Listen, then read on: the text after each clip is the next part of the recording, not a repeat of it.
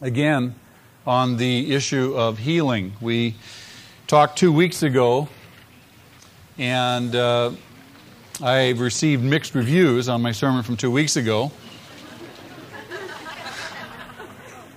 Some people who were wonderfully blessed and encouraged and strengthened in their faith, and others who, well, they had some questions and left, they were left somewhat confused over some of the things I had to say. They had some doubts and so forth. So, my, my thrust last week was just to, or two weeks ago, was to establish a, a main thesis. And the main thesis was this, is that it is God's will to heal. It is God's will to reconcile. It is God's will to redeem. He is a redeeming God. He is a reconciling God. He is a restoring God. He is a healing God. And I, I, I tried to encourage people because I knew that there were going to be some questions. I knew there were going to be some problems. I tried to say, all right, now put the, put the doubts, the buts, the questions on the back burner for the time being. We want to establish an overall perspective of who God is. And then we deal with the buts later. But some buts crept in there and created some problems. And so we want to try to deal with some of those this week.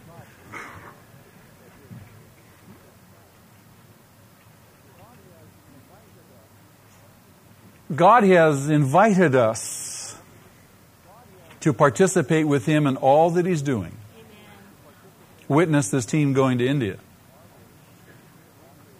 God is marvelous to send people halfway around the world to minister into a different culture. And He's going to do things in the lives of these people that are remarkable that they know not even what He's going to do yet, as well as what they're going to be used to accomplish in Madras and the surrounding area. I want to submit to you once again and suggest to you that we are spiritual workers. We are spiritual workers. We do spiritual work. The Great Commission is that we should make disciples. That is spiritual work. It's worked out in the tangible physical arena, but it is spiritual work first and foremost. So the things we do are spiritual. We want to establish spiritual foundations for our lives and for our relationships and for the ministry. Do we not? We need a strong spiritual foundation for all things. I suggested to you that we have the power, we have the power of God available to us, do we not? By the Holy Spirit given to us. Jesus said, in John's Gospel, chapter 14, he says, the, uh, the works that I do, you shall do also, and you will do greater works. So we have power, we have ability, we have a mandate to do spiritual work. We have the privilege, witness his uh, commissioning of his disciples, and hence all of his disciples, to go forth and to proclaim the kingdom of heaven is near and to heal the sick and the afflicted in Jesus' name. So we have the power, we have the privilege, and to proclaim that God's kingdom is at hand. God's kingdom has broken into time and space and history. God makes a difference in people's lives. He is expanding His kingdom. His kingdom is taking more and more and more territory. He is redeeming more and more and more lives, restoring people, bringing hope to the hopeless. And we get to participate with Him. So often, however, we Christians can be very myopic. We, we, our perspective is, what, what, God, what are you going to do for me? And especially when we talk about this area of healing, the tendency would be to focus only on ourselves and our own situation. I don't want to discount that, but I want to make sure that we, we don't do that exclusively, for we are spiritual workers. We are called to be enjoined to do spiritual work and expand the kingdom of God, are we not? So let not the focus be so much on us as let it be outward. Let it be outward. You become a Christian not just to get saved from hell, you become a Christian to begin to participate with God in the great work that He is doing. We hunger for worthy causes. We hunger to give ourselves, give our lives to that which is meaningful, that which will not pass away, that which will endure, don't we? I want to invest myself in something that has substance and meaning. I don't want to just pass my life away in trivialities, being self focused, growing narrow and mean spirited and, and, and insensitive to the greater world and environment around me.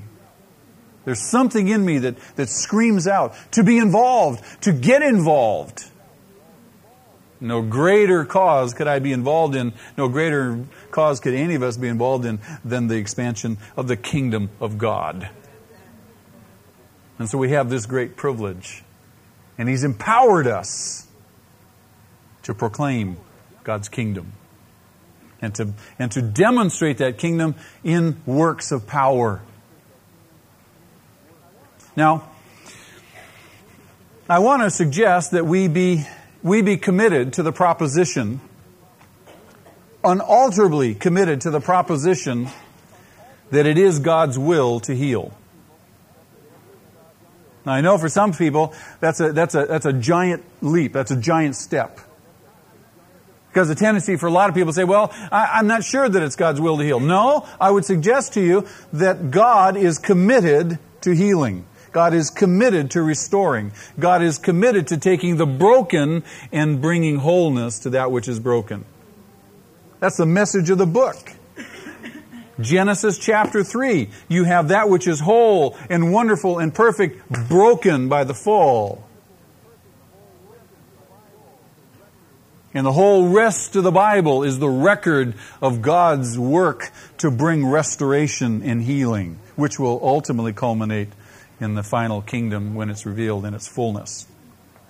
But I, I, I still want us to, to, to stand for, I still want us to advocate for, I still want us to uh, contend for the proposition that it is God's will to heal. It is God's will to heal. And that healing, as we said two weeks ago, is rooted in His love. It's rooted in His love. Why is this so important to understand? This is where some people, I think, got a little confused last week, two weeks ago.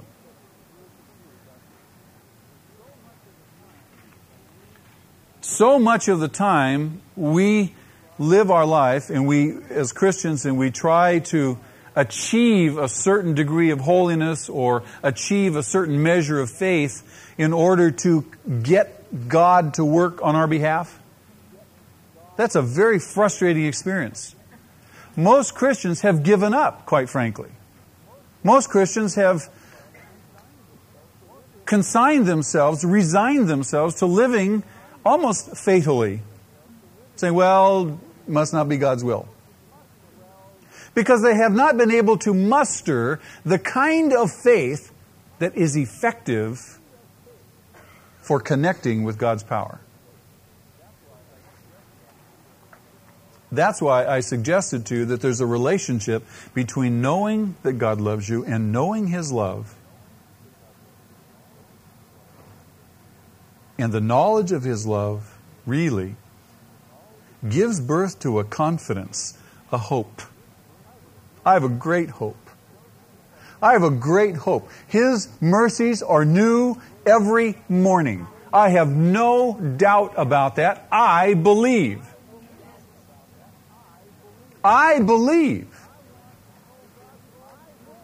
I want to know God's love more than I know it today. I not only want to know how wide and how long and how high and how deep is His love, I want to know His love more and more and more. Because as I know His love more and more and more, I find that I have a greater and greater hope. And that hope gives rise to faith, I believe, that is effective. I don't have to crank up the faith. I don't have to muster the faith. I don't have to say, I'm going to have faith. I'm going to have faith for this. No, it starts back in love. Every relationship, if it's to flourish, and if there is to be healing in the context of relationship, has to start with a foundation of what? Love. It's no accident that our relationships are grounded that way, because they're reflective of a much greater relationship. So, love, I would suggest to you, is the foundation for healing. God's love. You know that God loves you. Then the process grows. Faith evolves, if you will, if I can say it that way. And you just you just know that you know. You believe. There's no doubt. There's no wavering. You're you're confident. You're not tossed about on the sea of double mindedness, back and forth. In 1 John chapter 4 verse 16, John writes this: God is love. God is love. Very essence of his nature and character, love. John 3:16. Every TV sports fan knows this verse.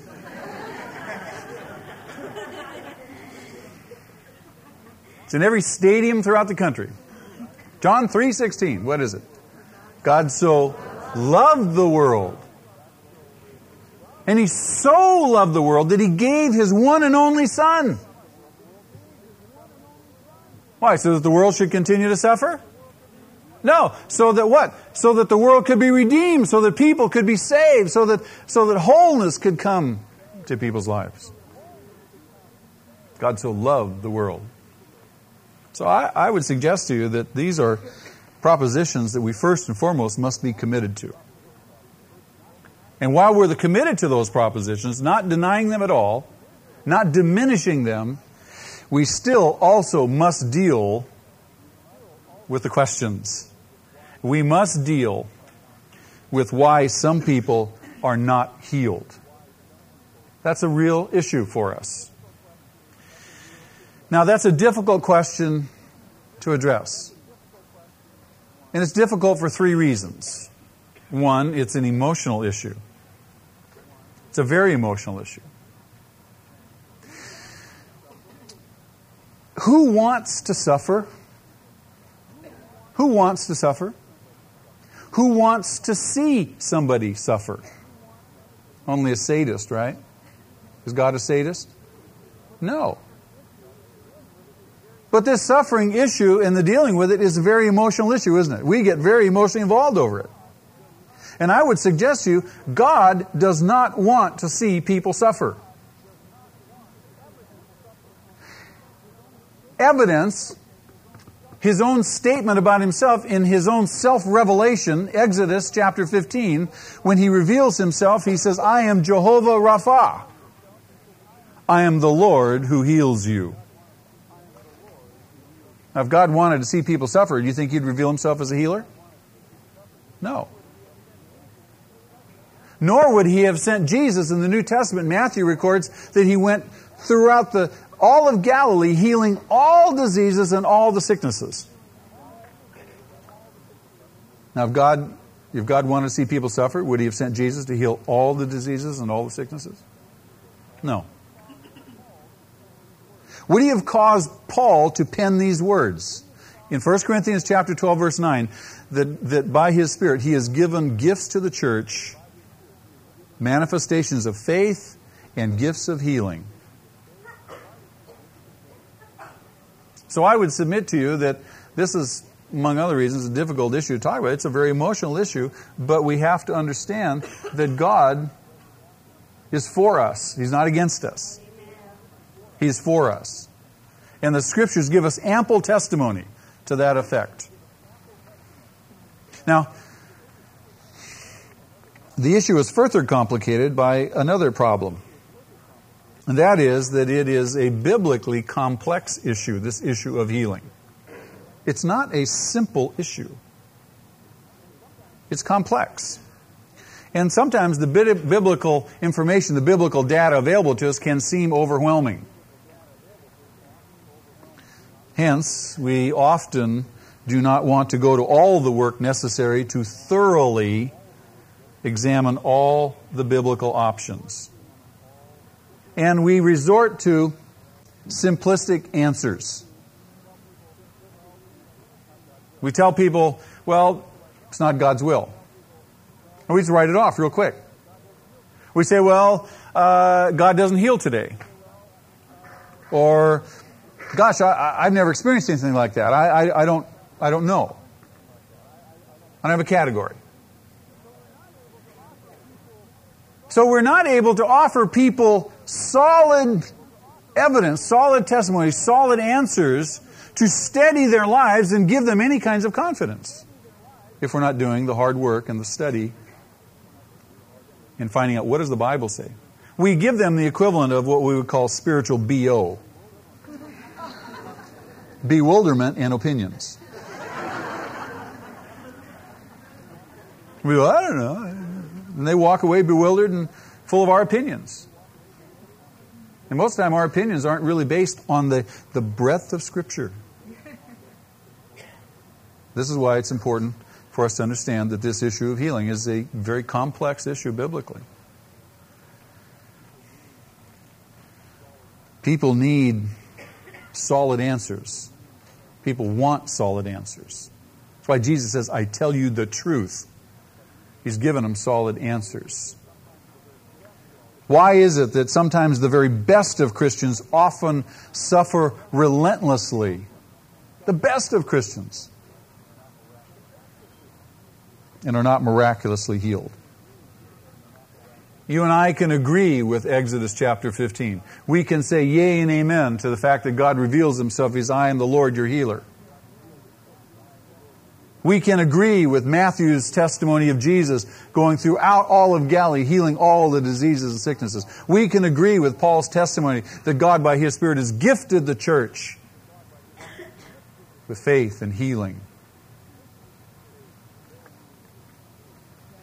But though we contend that these are indisputably true, they are not the total biblical picture with respect to healing. There are also matters of faith and there are matters of personal responsibility. Matters of what? What are they? Matters of two major areas that most people are not either aware of or are they contending for in a broad sense. Now, there's a third complicating factor when we deal with the issue of healing.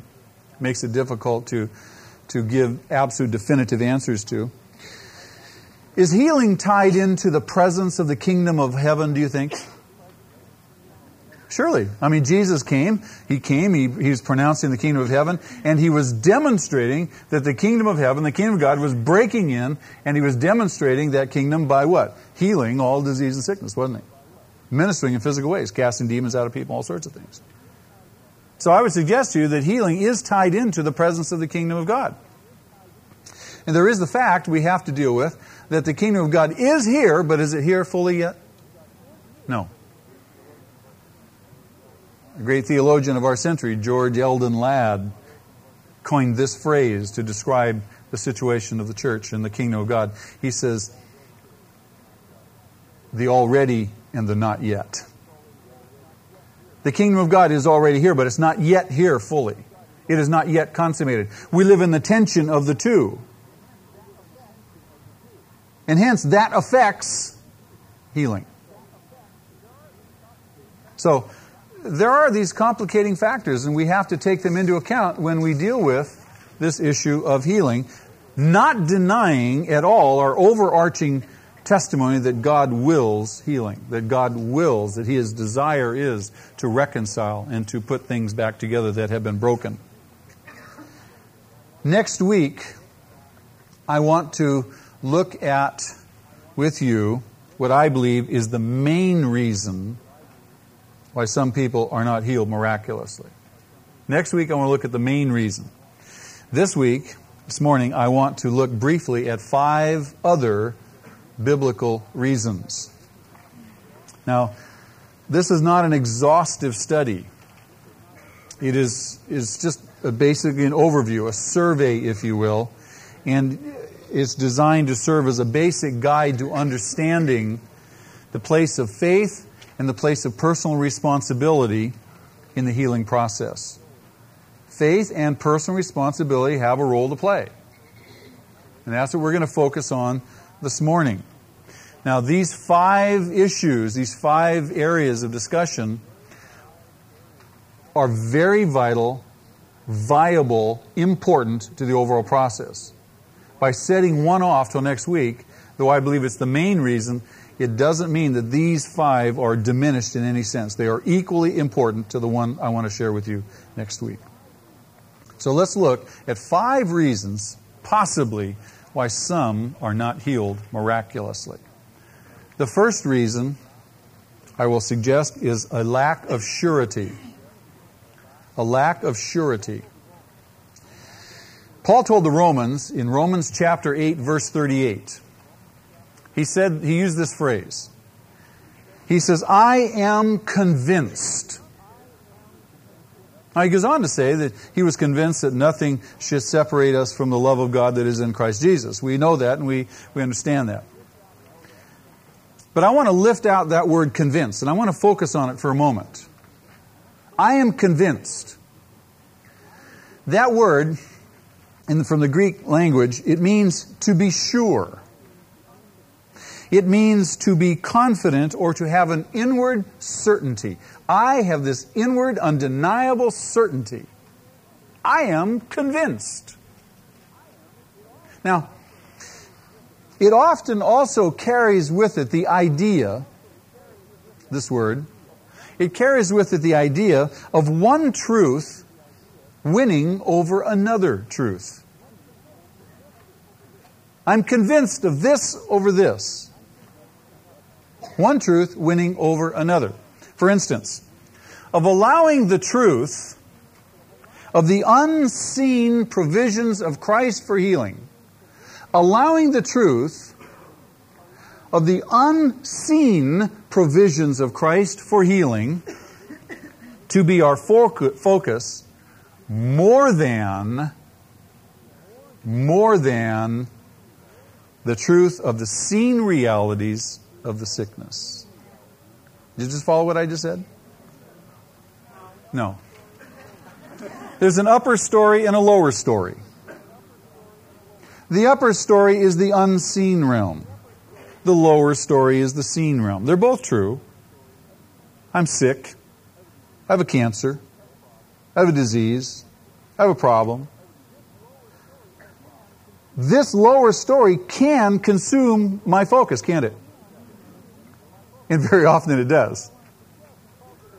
But what I want to suggest when Paul says, I am convinced that the idea conveyed is that I'm going to, I'm going to allow for this upper story, this unseen realm, to be dominant in my perspective and focus over this realm. That the unseen realities and provisions of Christ for healing, that they would dominate in my perspective and focus.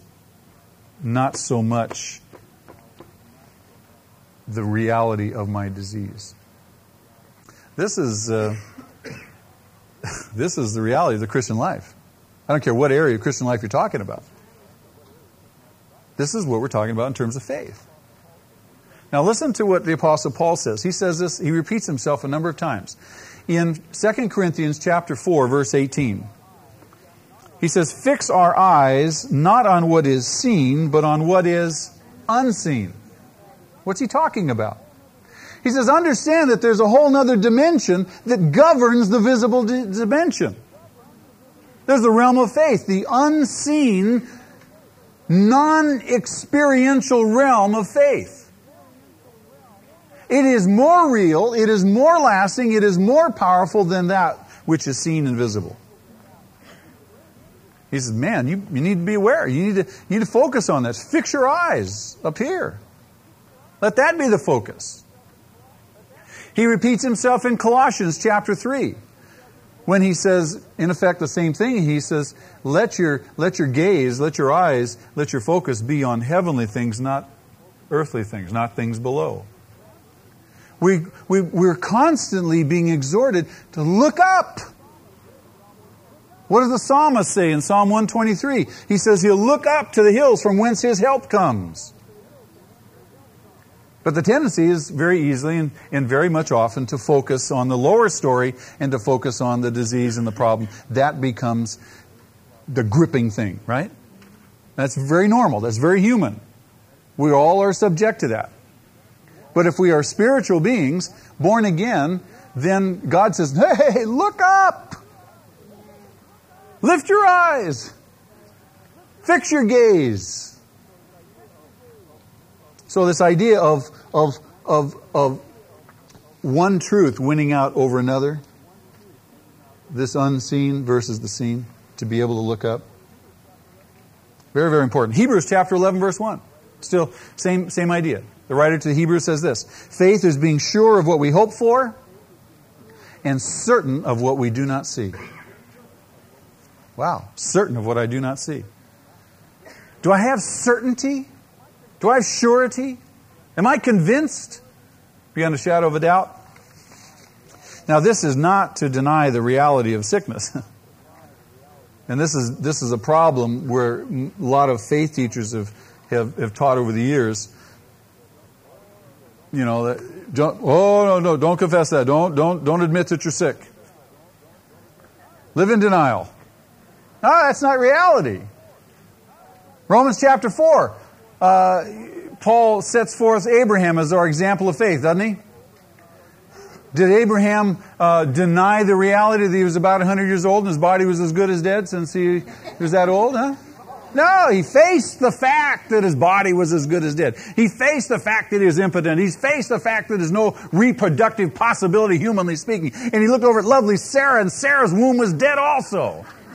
He's 100, she's 90. He stared the facts right in the face. He didn't deny them. He said, humanly speaking, it doesn't look good, but these are not the only circumstances. He lifted his eyes. He lifted his sight.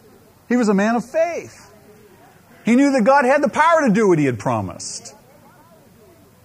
He was confident in his God.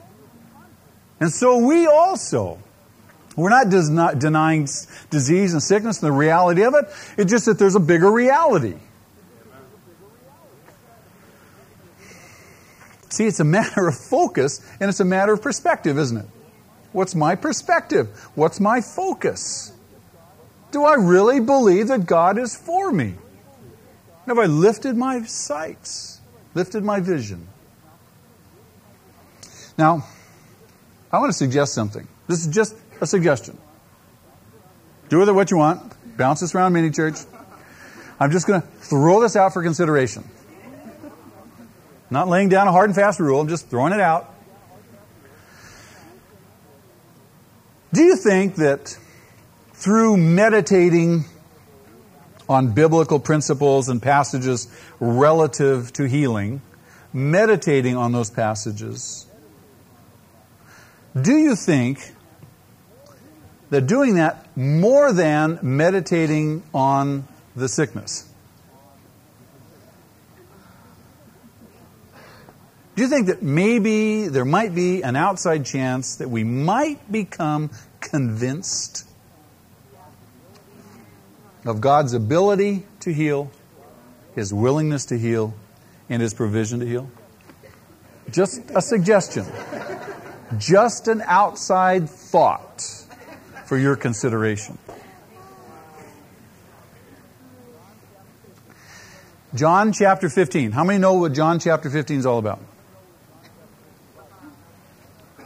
Abiding, right? Remember, it's the, the vine and the branches and abiding in Christ and bearing fruit and all that stuff. Verse 7 of John 15. Interesting statement by Jesus. He says, in effect, if you abide in me and in my words, what will happen? What could happen? Ask whatever you wish, and it will be given you. Could we relate abiding in Christ, staying in close, intimate relationship with Him, and abiding in His Word, staying in His Word, meditating in His Word, could it possibly be that we could relate those things to meditating on these passages relating to healing and becoming more and more convinced of God's ability, willingness, and provisions? Is there a possibility there might be a connection? Outside chance? 10% maybe? Worth exploring if it's 10%? I think so. As an example, I remember a testimony of a woman who was uh, diagnosed with terminal cancer. Now, this woman loved the Lord, abided in relationship with Jesus, soaked in His Word, loved His Word, read it, meditated it, memorized it. God's Word was precious to her. She was diagnosed with terminal cancer immediately upon hearing the diagnosis, not later, immediately upon hearing the diagnosis of terminal cancer. You're going to die from cancer. In a very short period of time, immediately from her lips came these words from Psalm 118, verse 17.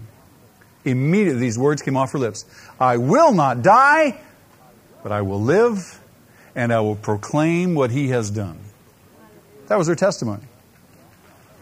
You asked, did she die? No, she didn't die. She survived the cancer and she's living today. But here is a what was her immediate response? What was her immediate response? It wasn't, well, oh, oh gosh. Uh, no.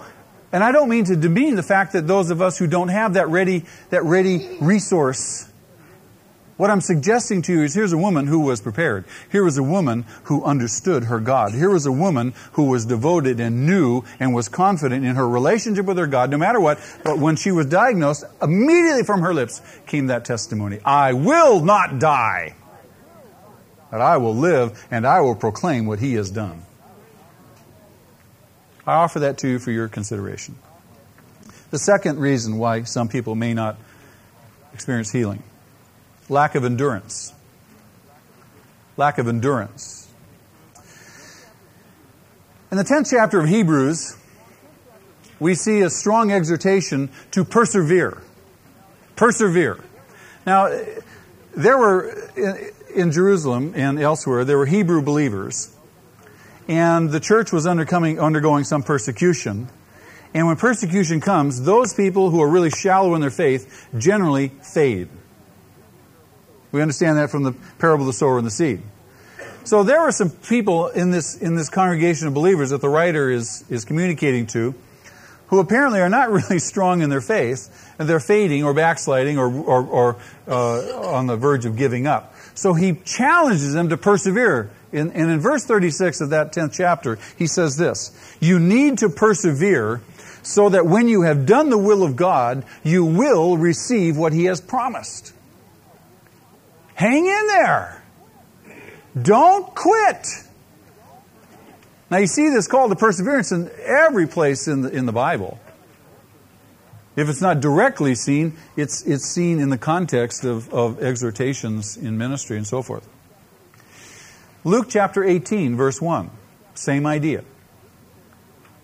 Luke records this then Jesus told his disciples a parable to show them that they should always pray and not give up. The idea is if you're not always praying, what's the option? You're going to give up. Perseverance. Mark chapter 5. We won't read it, but I encourage you to read it later on your own. Most of you are already familiar with the passage. It's the woman who was afflicted with persistent bleeding for 12 years. Right? Remember that one? Now, she's bleeding for 12 years. She's got a hemorrhagic problem. 12 years. Would that discourage anybody? And she's been to all the doctors. And they've, they've bled her. she doesn't have any more money. No insurance. And she's still bleeding. She's exhausted all the resources, and she's still bleeding. 12 years. How many would be tempted to quit? How many would be tempted really to be resigned to the fact, well, I guess I'm going to bleed to death? I guess it's God's will that I'm going to bleed to death. That's it. This is my lot in life, and I'll happily resign myself to it. Most of us would take that course because there's no, there's no other option except Jesus. Now, Jesus comes to town, and crowds are around him. She could just as easily have decided to stay home that day. Oh, I don't think I'll go to church today. I'm so discouraged. I just, I'm just going to lay here in bed and suck my thumb. Nothing good's going to happen. No, she decided to get up out of bed and go outside the commotion, find out what was going on, and, and, and Jesus, this itinerant rabbi, preacher, teacher, healer, minister, was traveling through town. Undoubtedly, she may have heard some things about him. So here he is, and all these people jostling around him. She says to herself, If I can just get close enough just to touch the hem of his garment, that's all I need to do. So she sneaks up real close, crowds around Jesus. She gets in there, she manages to get her hand in there somehow, and she grabs the hem of his garment. Immediately, Jesus goes, Whew! Hey! Somebody touched me. now his disciples, you know, well, Jesus, of course somebody touched you. Man, there are just people all around you bumping into you. And he goes, no, no, no, no. I felt power go out of me. Notice, notice, notice. Somebody touched me. Now, weren't there all kinds of people touching him? Bumping into him, jostling him? Somebody touched me. Is that significant? Here's a woman after 12 years. Could have just as easily given up. Most of us would have, I think. She would not give up. He says, Who touched me? You think he didn't know? He knew. But he wants her to step forward. He wants her to testify. What happened when you touched me? What happened when you touched me? He says, Daughter, your faith has made you well. Your persistent faith.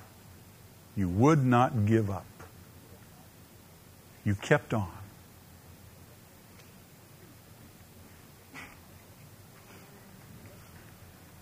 Is that significant? Would we persist 12 years to touch Jesus? Some people assume that God always heals instantaneously. That's it. And when He doesn't heal instantaneously, they give up, they quit, they stop.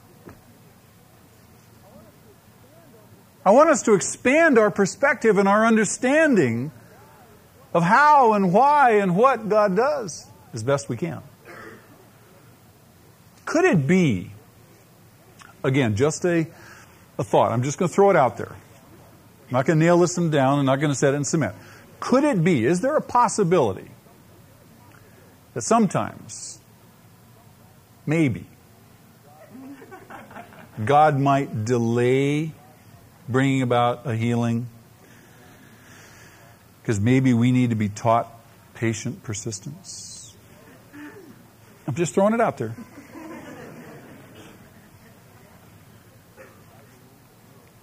I believe that we are to pray. I believe that we are to pray until we are healed or until we die from the disease. That's what I believe. And, and you know, we may have to wait, and as we, as we wait, it, it helps to, to learn to patiently endure. And while we're patiently enduring, there are probably some things that God wants us to have and God wants us to learn. Rather than stamping our feet, rather than being like impetuous children, say, Lord, it's obvious you're delaying this for some reason. I, I, I want to learn what you have for me. It's okay to seek His mercy through medical help, too, isn't it? Doesn't God heal through doctors and so forth? Sure. Whenever possible, while we're waiting, whenever possible, I think it is vital for us to try to live above the sickness. What do I mean by that? Well, one of the things is not succumbing to pity. Not succumbing to pity. That's easy to do, isn't it? I'm a big baby. I confess it. I'm a big baby. When I get sick, I want to be baby. I want my wife to make me homemade chicken soup. I want her to put me to bed. I want to say, poor baby. I do. I'm a big baby. I understand what it is to succumb to this and to not be willing to try to live above it. To somehow, as best as I am able, to live as close to possible a normal lifestyle in spite of the disease and sickness. Proverbs 18, verse 14. A man's spirit sustains him in sickness. Isn't that interesting? A man's spirit sustains him in sickness, but a crushed spirit who can bear? If my spirit is crushed, I can't bear anything. And who can bear with me? The third reason why I think some people are not healed is lack of confession of sin. The lack of confession of sin. Proverbs 28:13 says an interesting thing. He who conceals his sins does not prosper. He who conceals his sins does not prosper. That is if you believe in a sovereign God. but whoever confesses and renounces them finds mercy. Now, that's a general principle. Could we apply that general principle to the specific area of healing? I think so. James chapter 5. James chapter 5 clearly links personal sin with sickness on occasion. In James chapter 5, you know, uh, James says, verse 16, he says, Confess your sins to one another so that you may be what? Healed. Is that only spiritual healing? Some people have said that. I would suggest that we may uh, apply a broader interpretation to that so that you may be healed. Because why? He says earlier on, he says, if any of you are sick, let him come. Call for the elders, be anointed with oil. The, uh, the prayer of the righteous can do much. And he alludes to uh, the effect of Elijah's prayer. Ordinary man? So there, there is a connection apparently between unconfessed sin and sickness on occasion. There are times when there's a connection. Now we know that all, all sickness ultimately comes because of the fall, right? Chapter 3 of Genesis, the fall of man. All sickness comes because of the general curse of sin. And so we must watch our tendency to quickly attribute a lack of healing to personal sin. Very simply, I mean, that's the first thing that comes to mind, doesn't it? Oh, you're not healed because there's sin in your life. Not necessarily. We've got to be careful of that. On occasion, that may be the case, but that's not always the case. Witness Job. His three theologically astute friends, what do they accuse him of? Job, there's something wrong in your life. That's the problem. And they hammered away and hammered away and hammered away. Now, they had, they had a limited visibility of something that was true.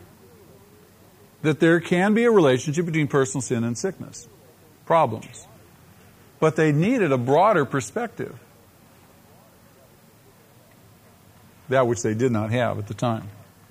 So it's very important for us uh, to when we're ministering, not to be so quick to jump and to, to point and to suspect somebody personal sin. That's why you're sick. There may be other reasons.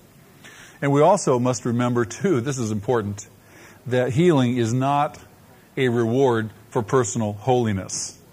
Let me say that again. Healing is not a reward for personal holiness. How many times have we thought, oh, I'm going to I'm to be holy. I'm going to get really right with God. Then He'll heal me. What are we doing? We're saying that we deserve it and we can earn it. when in fact any gift from God is a what? Gift from God. Life itself is a gift from God. Did we ask to be born? No. Did we earn it? No. Did you earn salvation? No. So healing is the same way. It's a gift from God. It's because He loves you. He loves you. However, it doesn't discount the fact that known sin, what did I say? Known sin, as opposed to unknown sin. I'll draw the distinction in a minute. Known sin must be confessed and repented of. Because it does block a channel of prayer and channel of receptivity. Psalm 66, verse 18. If I had cherished sin in my heart, the Lord would not have listened. Known sin. If I got sin in my life and I'm holding on to it, I'm cherishing it, yeah. How in the world can I expect that God is going to answer my prayers and bless my life if I'm standing over here doing my thing foolishly? It's ridiculous. Now, known sin. There is a, there is a wave in the church today in the, in the name of what we call this inner healing stuff that says that you've got to go dig up all these rocks in your life. You've got to go and do this severe introspection. Do you know that we are not built for it? You know that you're not designed for introspection like that? It'll drive you crazy and depress you. You look inside too long, you get ugly and depressed. You ever notice that? That's the Spirit's job. That's the Spirit's job. But there's all sorts of people now being sold a bill of goods saying, oh, no, no, you've got to dig up all these memories. You know what? I can barely remember what I had for lunch last week let alone try to remember what happened to me in my mother's womb. Now, you, you were laughing, some of us, but for some people, this is a very serious issue. And it is, it is way out there in left field. We are open to suggestions. Do you know that? Can I influence you? Can I offer suggestions that can subtly influence the way you think? Absolutely. I have tremendous power, don't I? What about an unseen being? That if I'm rummaging around under the assumption that there are things that I need to uncover that may not be there. Could not I be setting myself up? You say, but, but, but what if there are things there that I'm not aware of that I'm in denial of? You know, that's a great term today, denial. What if there are things there that, that I should probably deal with? There's two resources available to you. Your brothers and sisters in Christ, good friends. You go to them and you say, you know, I'm feeling really strong right now. Can you tell me about me? Are you sure you're feeling strong? You really want to know? Yes, I want to know. and give them permission to tell you stuff that maybe you need to hear that you're not dealing with. The second option, obviously, is to be willing to allow the Holy Spirit to search your heart. Amen. The Holy Spirit. Psalm 139, David says what? Search me, O God, and see if there is any offensive way in me. Now you pray that prayer, willing for Him to do it, open, really open for Him to do it. And you'll be driving along in your car one day, all of a sudden, boom. Oh my goodness, I hadn't thought about that or you're in the shower, shaving away, or washing your hair, doing something. Just, know, not a care in the world, thinking everything is really fine, all of a sudden, boom. You ever find that to be true? Yeah. Does that happen to you too? Oh, Catherine, good. Me. I'm glad I'm not the only one. The fourth reason why some people aren't healed. We'll get through these last two quickly lack of respect for God's laws. Lack of respect for God's laws, God's principles. Has God designed an orderly universe? Has He given us laws and, and, the universe is predictable and all of our systems are predictable so that, so that there's nothing unknown. We know how things work and we operate within the, the, the, the, the constraints of a, of a known perspective, then we get blessed in that sense. Were you with me? What happens if you stand on the top of a 12 story building and you jump off the 12 story building without a jetpack? What happens? Splat. Splat. Let me tell you uh, the definition of splat. This was good. It was given to me last night at the, for, at the service. Splat. Stupid people living anti theologically. Man, there's a law of gravity. God's designed it. He means for us to respect it. You run afoul of the law of gravity, you're in big trouble.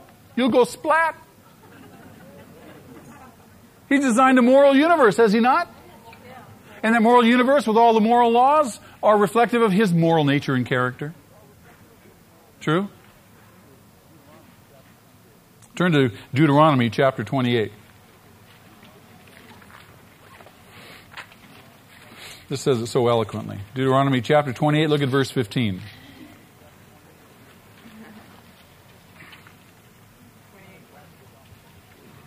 If you don't have a Bible, look on with somebody. It's worth looking at. It's worth allowing to go in your eye gate as well as your ear gate. Deuteronomy chapter 28. This is the second recounting of the law of God by Moses to his people. Verse 15. Moses says, however, if you do not, and he's already pronounced, he said, this is what will happen if you obey God. He'll bless you out of your socks. In other words, if you follow the design, if you operate within the, the constraints of the, of the uh, uh, principles that he's outlined. But he says, however, if you do not obey the Lord your God and do not carefully follow all his commands and decrees I am giving you today, all these curses will come upon you and overtake you. Then he lists a whole bunch of things. Now drop down to verse 21. He says, the Lord will plague you with diseases until he has destroyed you from the land you are entering to possess. So I'm going to suggest to you that there is a link. There is a link here uh, between a lack of respect for and, dis, and, and, and obedience for God's laws uh, to sickness. There's a link there. We said, but that's the Old Testament. Up, I got some New Testament for you.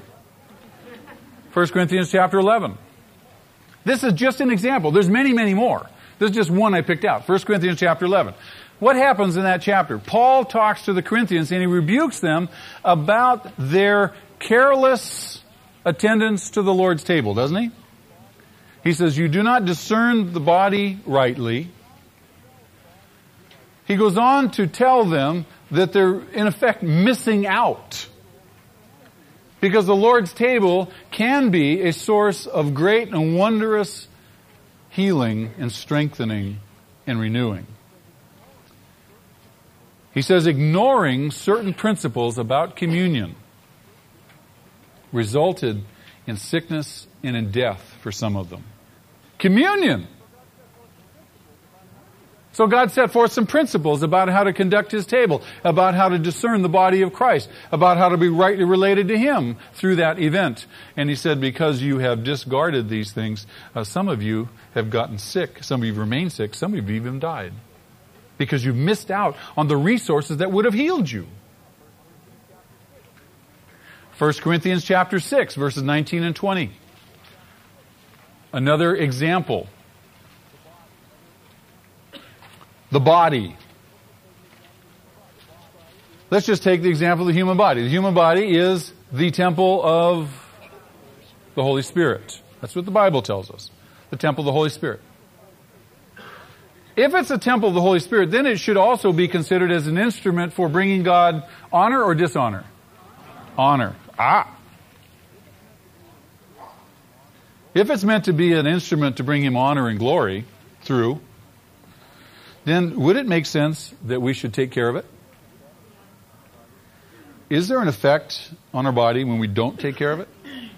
Are there certain common sense laws to observe what happens when you don't get enough sleep? Does it have an effect on your body? You don't get enough sleep for a long enough time, your resistance goes down. You're very vulnerable to what? Sickness. What happens if you don't get enough good, healthy food? At some point, you're setting yourself up. You're inviting disease, are you not? What happens if you overeat? Undereat? Are people starving themselves to death? Right. Because something other is their, is their God than God. Their image. Other people overeating because something else is their God, not God. What happens if you consume too much alcohol? You get sick? yeah, you invite sickness. What happens if you take drugs, if you abuse drugs? You get sick? Disease? Sure. All sorts of things. So, what happens if you use your body in an unholy manner sexually? Do you not invite disease and sickness? Sometimes even death? Yes. See, so God has set up certain laws. He's set up certain parameters. He's, he has designed life to be lived in such a way that if we observe those principles, chances are we'll have health and well-being. If you abuse those and disregard those, then you invite disease, you invite sickness, you invite even death. The fifth area, fifth reason, if you will, why some people may not be healed, lack of discernment. Lack of discernment. Now, this is a special area. This is a specific area. And by this I mean properly discerning if the sickness is due to sin in general or, or the fall in general, and if that's the case, then uh, prayer for healing would be needed. Or if the sickness, if the problem is directly attributable to demons, in which case there's need for exorcism for healing. So we need discernment now. Is this a problem where demons have have have uh, uh, brought this on, or is this a problem where sin in general, the fall of man, has uh, left its effect? Now, as an example, Matthew chapter 17. There is an epileptic boy. Do you remember the epileptic boy? He's epileptic because of a demon, not because of sickness in general, because of a demon. Matthew clearly states in verse 18 of that passage, Matthew clearly states that Jesus rebuked the demon and it came out of the boy and he was healed from that moment. So there's a direct relationship now in this epilepsy between the demon and the disease. Now you compare that with Matthew chapter 4 verse 24 where there are epileptics who are apparently epileptics because of disease in general, not because of demons. Because when Matthew describes that Jesus went about healing all these people, he said there were epileptics, there were paralytics, and then the third category, the demon possessed. So he sets these people sick over here, epilepsy, same disease as the earlier guy, but for a different reason the point I'm making is that Paul says that God has given by his Spirit, the church, gifts of discerning of spirits. And I think that as workers, spiritual workers, we also must be sensitive and have some discernment if we are going to be ministering and healing. Is this a demonic problem or is this a sin problem? Where, where is the, the, the genesis of this? We need to we need to have some discernment. You can say, well, well, can I can we just kind of pray some general prayer and just say, God heal this person? Well, I suppose you could. I mean, the disciples did that, didn't they? Could they cast a demon out of that kid? No, they didn't. They couldn't. It took Jesus to come with very specific discernment and to cast that demon out. So you can pray some general prayer. I'm not sure that it'd be effective.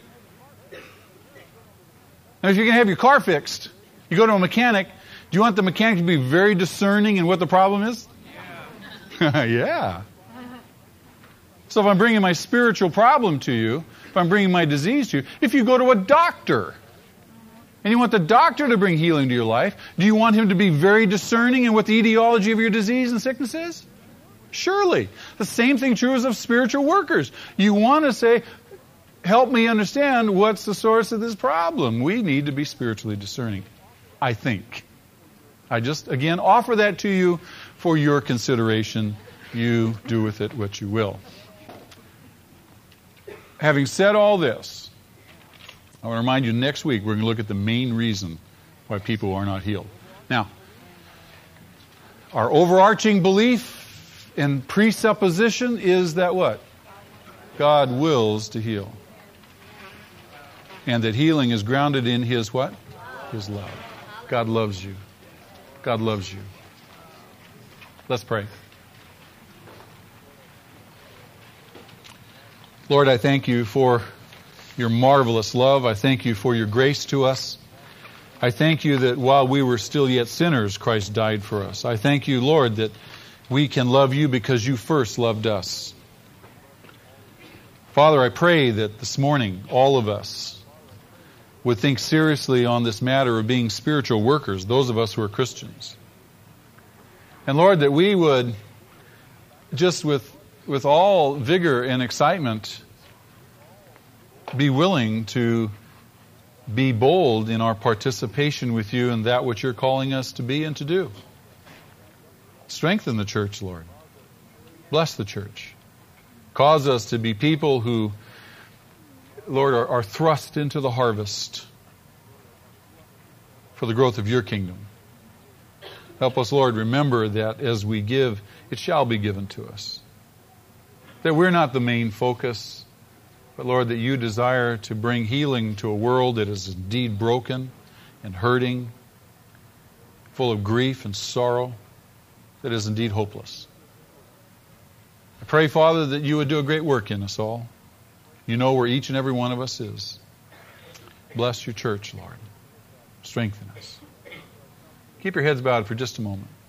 There are some here this morning I don't normally do this, but uh, I feel like the Lord is prompting me to offer to some here today uh, the gift of salvation.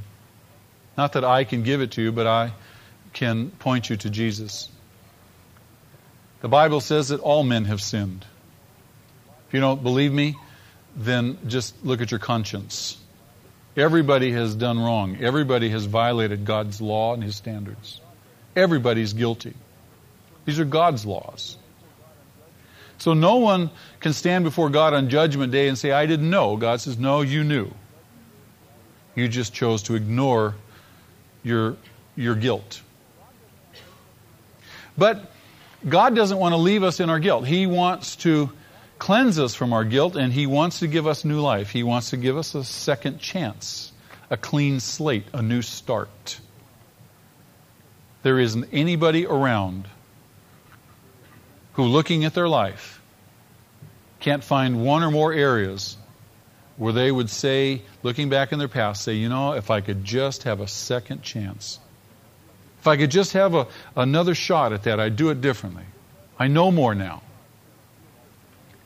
Being born again is the same thing. God's giving man a second chance. We're all sinners. God doesn't want anyone to perish. He wants to redeem you. He wants to reconcile you to Himself. He wants to heal your life and to give you hope and a future. And all of that funnels through Jesus Christ. The Bible said Jesus is the way, the truth, and the life. That no one can come to the Father except through Jesus. There are not many ways. All paths don't lead to the one true God. There is only one path Jesus. He said it. We believe it. And you'll find yourself that when you commit your life to Jesus, that He's true and He's right.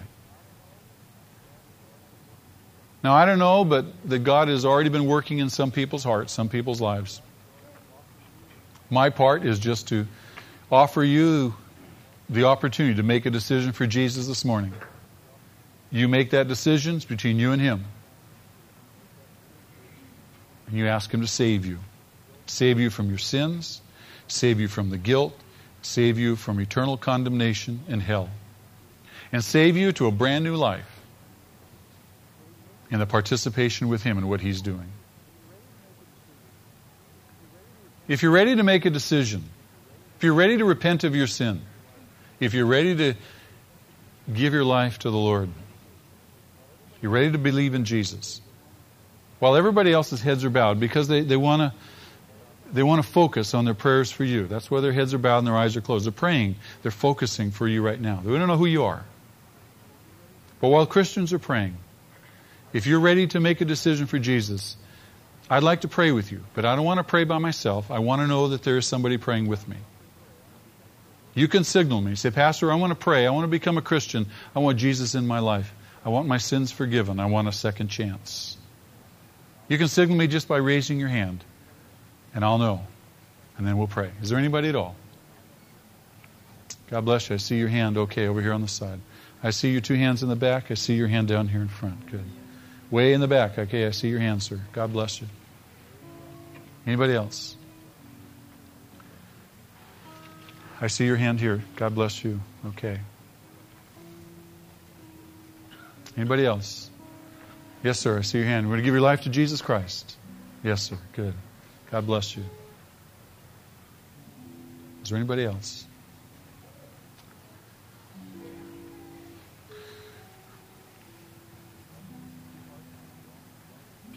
God's speaking to your heart now. Don't, don't resist Him. Don't put Him off. I see your hand. Okay. God bless you. Just surrender. Surrender your life now. You need Him. You need Him. Today is the day of salvation.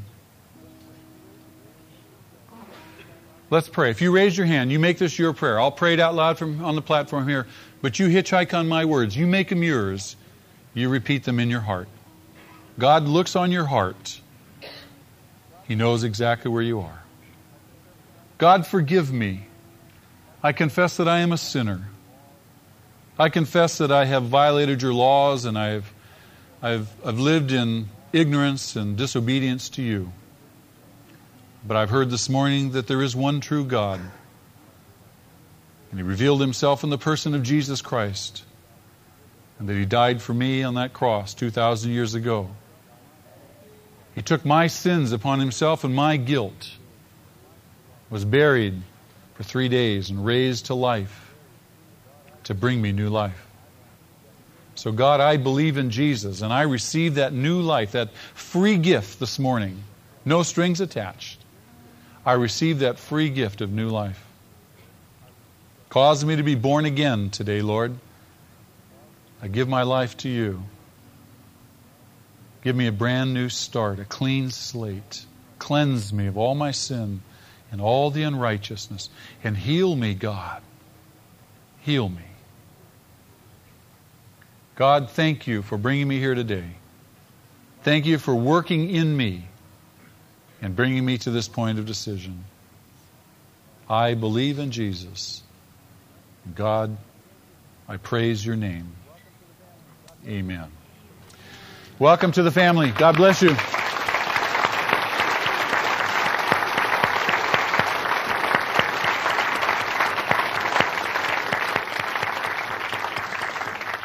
couple of things real quickly. If you did pray with me, I want to encourage you. We'll have some of our pastors, if, if our pastors would go back to the prayer room, please. We'd like to invite you to go back to the prayer room because we'd like to be able to talk with you, meet with you for just a couple of minutes and uh, help you uh, in a couple of ways. One, tell you some things you're going to need to know for the next steps in your in your new life as a Christian. And secondly, we want to be able to answer any questions that you might have and uh, give you a little bit of information. So if you did pray with me, I'm going to ask you to go back to our prayer room. If I'll have some of our pastors back in the prayer room now, Mike, would you see to it that we have some shepherds back there, please? And uh, let's let's uh, let's walk on streets of gold, shall we? Shall we stand and sing to the Lord?